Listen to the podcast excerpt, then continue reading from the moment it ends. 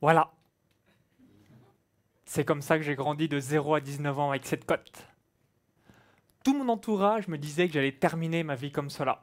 Mes parents me voyaient agriculteur, mes grands-parents me voyaient paysan, et même mon entourage me voyait continuer la ferme agricole de mes parents. Tout était déjà préécrit. J'allais devenir paysan. Sauf que cette vie-là, je n'en voulais pas. En 2008, je décide de prendre mon destin entre mes mains pour m'enlever trois contraintes de la vie. Première contrainte, les contraintes horaires. Qui, parmi vous, aime faire les grasses maths? Je vois une dizaine de personnes. Moi aussi, j'adore ça. Je suis une grosse marmotte. Deuxième contrainte, les contraintes géographiques. J'avais envie de voyager, j'ai visité une trentaine de pays dans le monde et cela ne m'a pas empêché de faire du business, bien au contraire. Troisième contrainte, les contraintes hiérarchiques. Je voulais être mon propre patron. Alors, prendre sa vie en main, cela signifie qu'il faut agir. Personne ne prend sa vie en main en restant assis sur un canapé. On est d'accord Pour atteindre un rêve et un objectif, cela se fait en étapes. La première étape, c'est la posture. Je vais vous inviter à vous lever et on va faire une petite démonstration ensemble. Allez-y. Donc on va se mettre comme ceci. Je pense que tout le monde me voit euh, globalement. On va accentuer un petit peu plus et vous allez répéter après moi chaque petite phrase et vous adapter si vous êtes un homme ou une femme. Je suis un champion. Je suis un leader. Je suis un gagnant. Qu'avez-vous ressenti? Comment vous êtes-vous senti quand vous êtes dit je suis un leader, je suis un champion, je suis un gagnant? Pas terrible?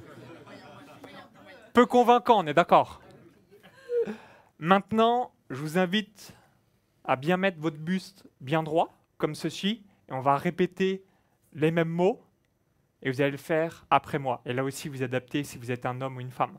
Je suis un leader. Je suis un, gagnant. Je suis un champion. Je suis un champion. Comment vous sentez-vous maintenant? Mieux Plus de pêche? Beaucoup mieux beaucoup plus convaincant. Et ça, c'est grâce à la posture. Donc retenez ceci, la posture a plus d'importance que les mots. Je vous invite à vous rasseoir.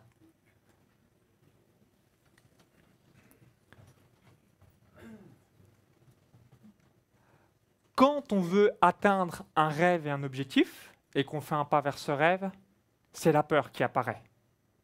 Moi aussi, évidemment, quand j'atteins un rêve, un objectif, j'ai peur.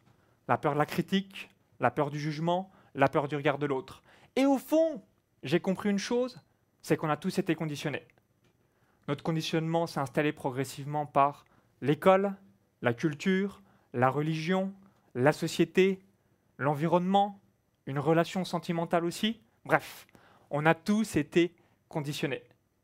Mais alors, que faire face à la peur? C'est comme apprendre à nager. Vous en souvenez? Moi, j'étais terrorisé. J'avais peur de me noyer, peur de couler, peur de mourir. Bah ouais, ça fait flipper d'apprendre à nager. Que faire pour passer à l'action malgré la peur? Donc le moniteur m'a mis dans un climat de confiance. Il m'a donné une bouée à laquelle me raccrocher. Il m'a également donné une planche et finalement, il m'a tendu une perche, dans tous les sens du terme. Grâce à cet équipement, j'étais en, en sécurité et du coup, je me suis lancé. Mais vous l'entendez, j'ai dû me lancer. J'aurais très bien pu résister, certains le font d'ailleurs, et comme dans la vie, si les peurs nous tétanisent, on reste dans l'immobilisme. On ne va pas parler ici de préparation, il est évident que la préparation est primordiale, mais une fois préparé, vous devez vous lancer. Par contre, c'est important d'identifier les peurs qui apparaissent quand on souhaite atteindre un rêve, un objectif ou encore avancer dans la vie. J'en ai identifié huit que vous voyez à l'écran et laissez-moi aborder, selon moi, trois peurs majeures. La peur d'être imparfait, la peur d'être faible, la peur de la solitude. La peur d'être imparfait. C'est peut-être parce que vous avez eu l'éducation d'un père ou d'une mère qui vous disait que c'était jamais assez. C'est jamais assez bien pour votre professeur, c'est jamais assez beau pour votre professeur de danse, c'est jamais assez bien pour votre coach sportif. Bref, c'est jamais assez bien, jamais assez beau. En 2012, je décide de publier ma première vidéo sur YouTube. J'étais ultra enthousiaste d'avoir fait cette première vidéo. Cela nous arrive à tous d'être hyper contents lorsqu'on fait quelque chose pour la première fois. On se sent fier et confiant. Et là, c'est la douche froide. Tout le monde se fout de ma gueule. C'est des commentaires du genre Apprends à t'exprimer, Maxence, avant de parler. Les commentaires, aussi durs soient-ils, je suis bien obligé de les entendre. Pour moi, pour s'améliorer, c'est une question de pratique. N'importe qui d'entre nous qui excelle dans un domaine, cela ne nous est pas arrivé du jour au lendemain. Cela nous a demandé de progresser, de persévérer, de continuer. En 2012, je me fixe l'objectif de publier deux à trois vidéos YouTube par semaine. Pour moi, de là où je viens, ça m'a demandé un effort colossal. Albert Einstein a dit Le génie, c'est 1% de talent, 99% de travail acharné. Si vous pratiquez plusieurs milliers d'heures dans un domaine, vous allez être meilleur que 99% des gens dans ce domaine. Quand vous pratiquez plus de 10 000 heures dans un domaine, vous allez devenir automatiquement expert.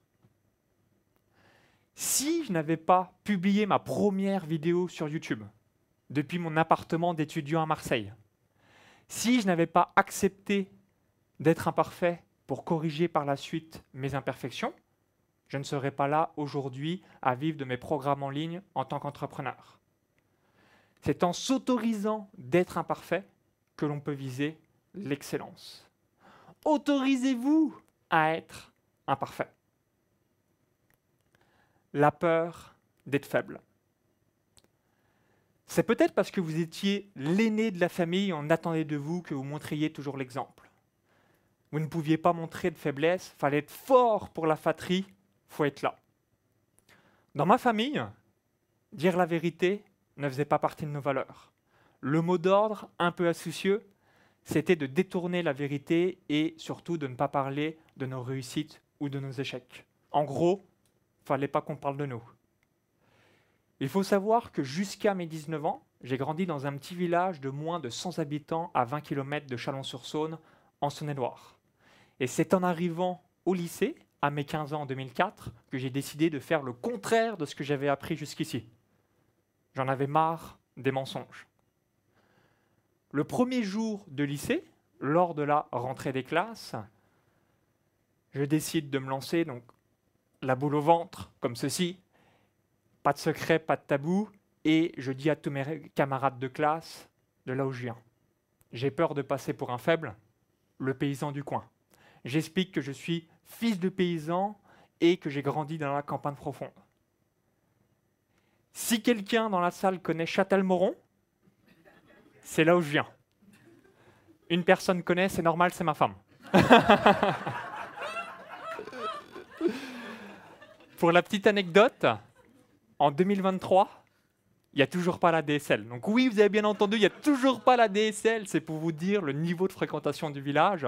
Par contre, il y a davantage de femmes, de vaches, pardon.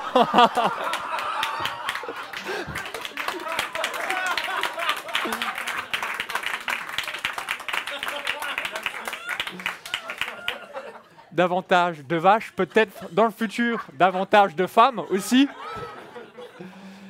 directement dans ce village. Ce que vous devez retenir, c'est qu'on ne peut pas plaire à tout le monde mais uniquement aux personnes qui se ressemblent dans notre façon d'être, de faire ou de penser. J'ai osé dire la vérité ce premier jour de rentrée scolaire en 2004 à tous mes camarades de classe, et du coup, bah, certains camarades de classe se sont foutus de ma gueule, et d'autres camarades de classe ont eu de la sympathie, du respect, et se sont intéressés à moi. Oscar Wilde a dit, et on l'a vu dans une présentation précédente, Soyez vous-même, les autres sont déjà prêts. Aujourd'hui, dans mon entreprise, les gens viennent à moi pour mon authenticité. Les, euh, participants de mes programmes de séminaire viennent à moi puisqu'ils aiment mon authenticité. Martin Luther King a dit L'authenticité n'est pas une faiblesse. Aujourd'hui, dans votre entreprise, ce que vous pensez être une faiblesse est en fait une forme, une force. Les gens confondent vulnérabilité et faiblesse, mais la vulnérabilité est l'une des plus grandes forces de l'être humain. Quoi qu'il arrive, quelle que soit la situation, osez dire systématiquement la vérité. Vous avez peur d'un supérieur? Je comprends, on a tous peur.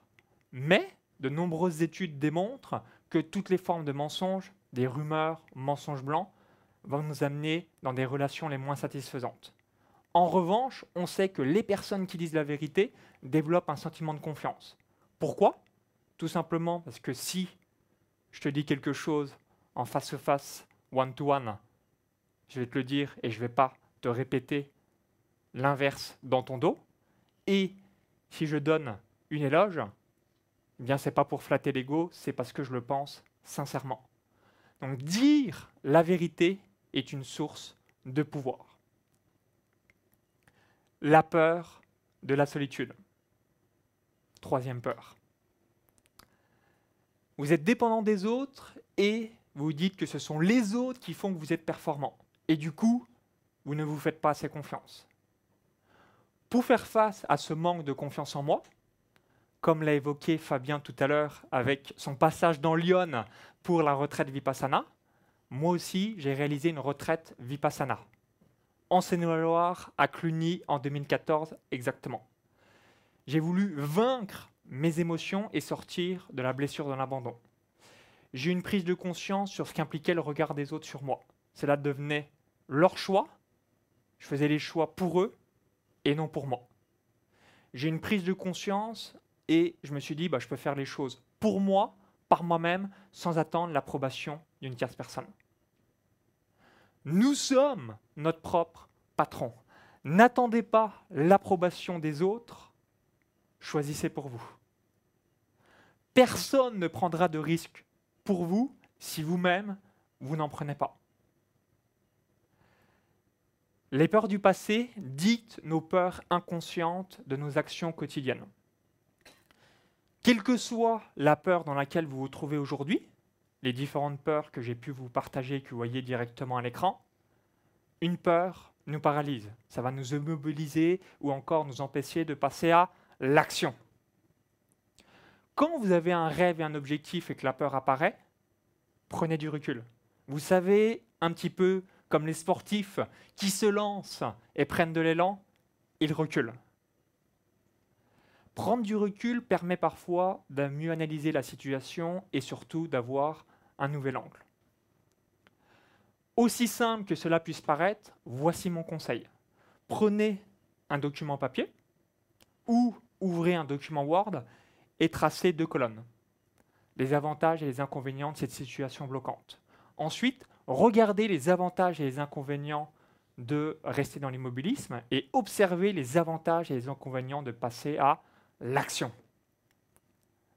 Au pire, le seul risque que vous prenez, c'est que la peur disparaisse et que vous atteigniez votre objectif. Simon Sinek, l'auteur du livre Trouver son pourquoi, explique dans son ouvrage que trouver son pourquoi, c'est donner du sens à son activité. Et je vais même aller plus loin. Trouver son pourquoi, c'est donner du sens à notre vie. Et je suis d'accord avec lui, laissez-moi vous partager ma définition de la quête de sens pour trouver son pourquoi. Je vais peut-être vous surprendre, mais il y a une part égoïste dans notre quête du pourquoi. En 2014, j'avais une vie de merde. Ça vous est peut-être déjà arrivé d'avoir un moment difficile dans votre vie, pas les revenus que je voulais, pas la relation intime que je désirais, les gens me prenaient la tête, bref, la vie était merdique.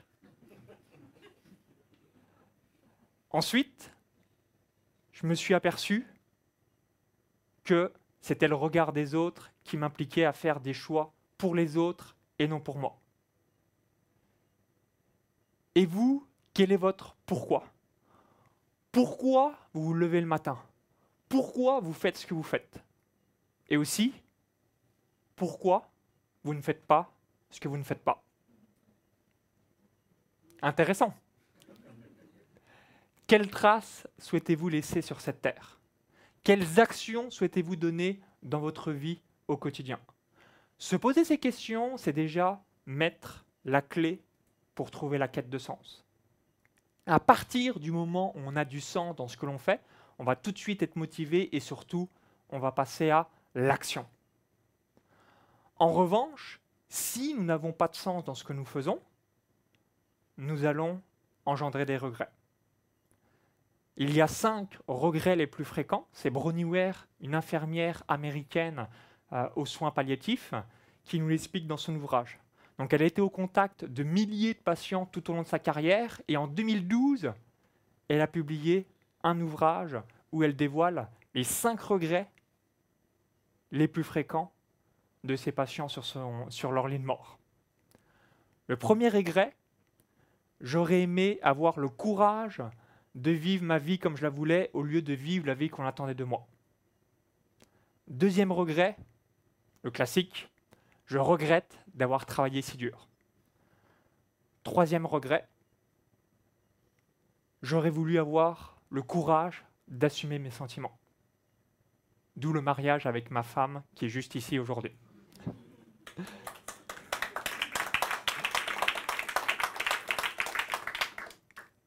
Quatrième regret, j'aurais aimé garder le contact avec mes amis. Et cinquième regret, j'aurais aimé m'accorder un peu plus de bonheur. Je ne sais pas vous, mais moi, ça me fait froid dans le dos. Qui parmi vous a peur d'avoir l'un de ces cinq regrets? Je comprends. Moi aussi. Qui a peur même d'avoir les cinq regrets?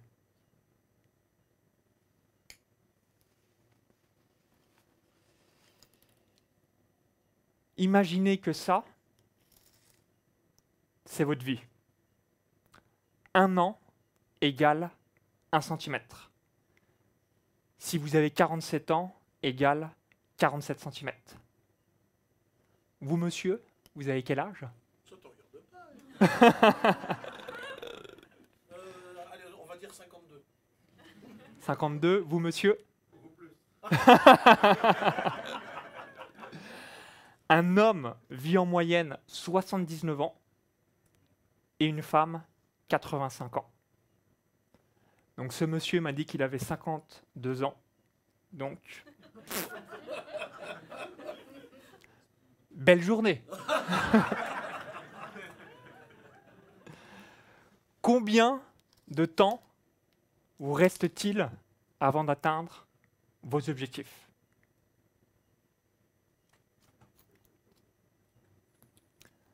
Rappelez-vous, profitez de chaque instant. La vie passe tellement vite. Ne remettez pas sans cesse au lendemain vos rêves et vos objectifs. Soyez une source d'inspiration pour les autres et le plus important, soyez une source d'inspiration pour vous-même. En appliquant la méthode des 3 P, je vous le rappelle, la posture, les pensées, le pourquoi, vous deviendrez inarrêtable et vous atteindrez vos objectifs quoi qu'il arrive. Je vous le garantis par expérience, je l'ai vécu, mes clients le confirment. Alors oui, ça demande de la discipline pendant 90 jours, mais une fois cette nouvelle habitude instaurée, vous allez avoir un nouveau comportement qui va apparaître par la suite. Vous avez peur, c'est ok, moi aussi j'ai peur. Mais la peur ne doit pas vous empêcher de passer à l'action. On est tous hors normes, mais on nous a foutus dans un moule. Ce que je veux que vous reteniez de cette conférence, c'est qu'à partir du moment où nous donnons du sens à ce que nous faisons, nous passons à l'action. Vivez sans regret. Foncez. Zéro excuse. Nothing, nada. Let's go. C'est parti. Foncez vers vos rêves et vos objectifs. Merci.